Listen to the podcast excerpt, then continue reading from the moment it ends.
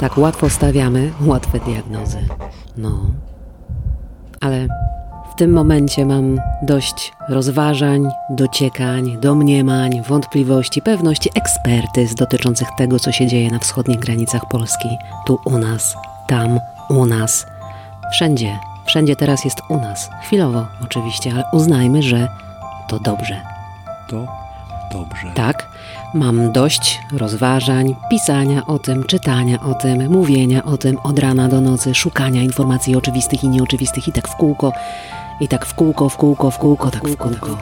Ale w tym momencie, w tym konkretnym momencie, mamy początek marca 2022 roku, słowa potrafią podejść do gardła i pukają od środka.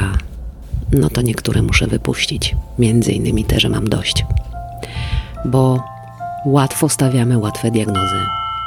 Buszujemy w zasobach swojej wiedzy i swojej wyobraźni, żeby wytłumaczyć sobie i innym, jak to jest, kto z kim, dlaczego, takie tam. Dlaczego?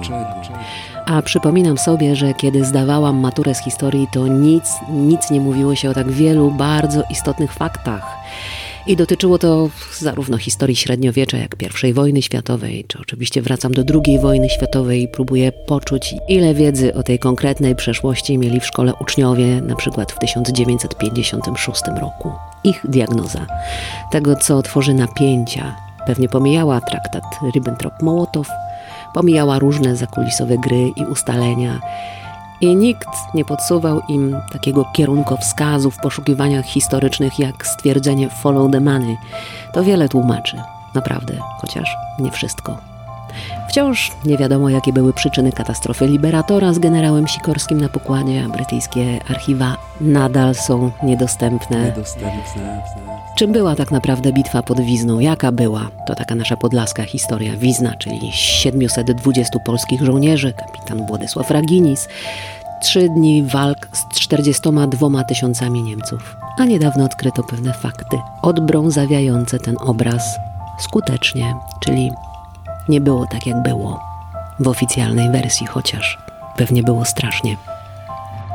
Dużo ustaleń po II wojnie światowej zaważyło na losach ludzi, którzy nic o nich nie wiedzieli i znali tylko tę bajkę, którą trzeba było znać, żeby poczuć się w miarę dobrze. Powiedzenie, że historię piszą zwycięzcy, jest bardzo stare. Od wieków się sprawdza. To wszystko trochę wygląda jak w teatrze. Widzimy scenę, może i zaglądamy za kulisy, jeżeli mamy wtyki w branży, ale rzadko poznajemy dramaturga, a jeszcze rzadziej producenta czy producentów i jeszcze źródła finansowania i tak dalej, i tak dalej. Więc kiedy nakładam historyczną kalkę na wydarzenia wojenne w Ukrainie, to myślę sobie, że skoro w 1939 Polską manewrowano tak skutecznie od wewnątrz i zewnątrz, że obrona była króciusieńka, choć bohaterska, a ościenne po prostu poczekały co dalej, to skoro w XXI wieku prowadzi się wciąż te XIX-wieczne wojny, możliwe, że ciągle jest aktywny ten stary mechanizm. Niewiarygodne, ale właśnie to widzimy i to czujemy w XXI wieku. Wniosek przyjmuję, że tak naprawdę, naprawdę, naprawdę to nie wiem, co się dzieje. Widzę tylko scenę. Mm, nie wiem, nie, nie, nie, nie, nie wiem, co się Nie, dzieje. nie, nie.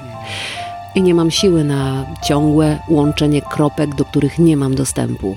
Łączenie kropek, łączenie kropek do, których nie mam dostępu, dostępu. Wiadomo, że nie wyjdzie z tego obraz albo homas, którym będę próbowała nakarmić swój mózg, moją lękolubną strefę cienia. Więc nie wiem, co się dzieje.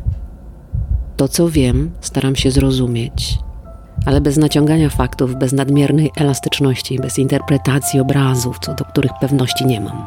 Zatem łatwo stawiałam łatwe diagnozy, ale już tego nie robię.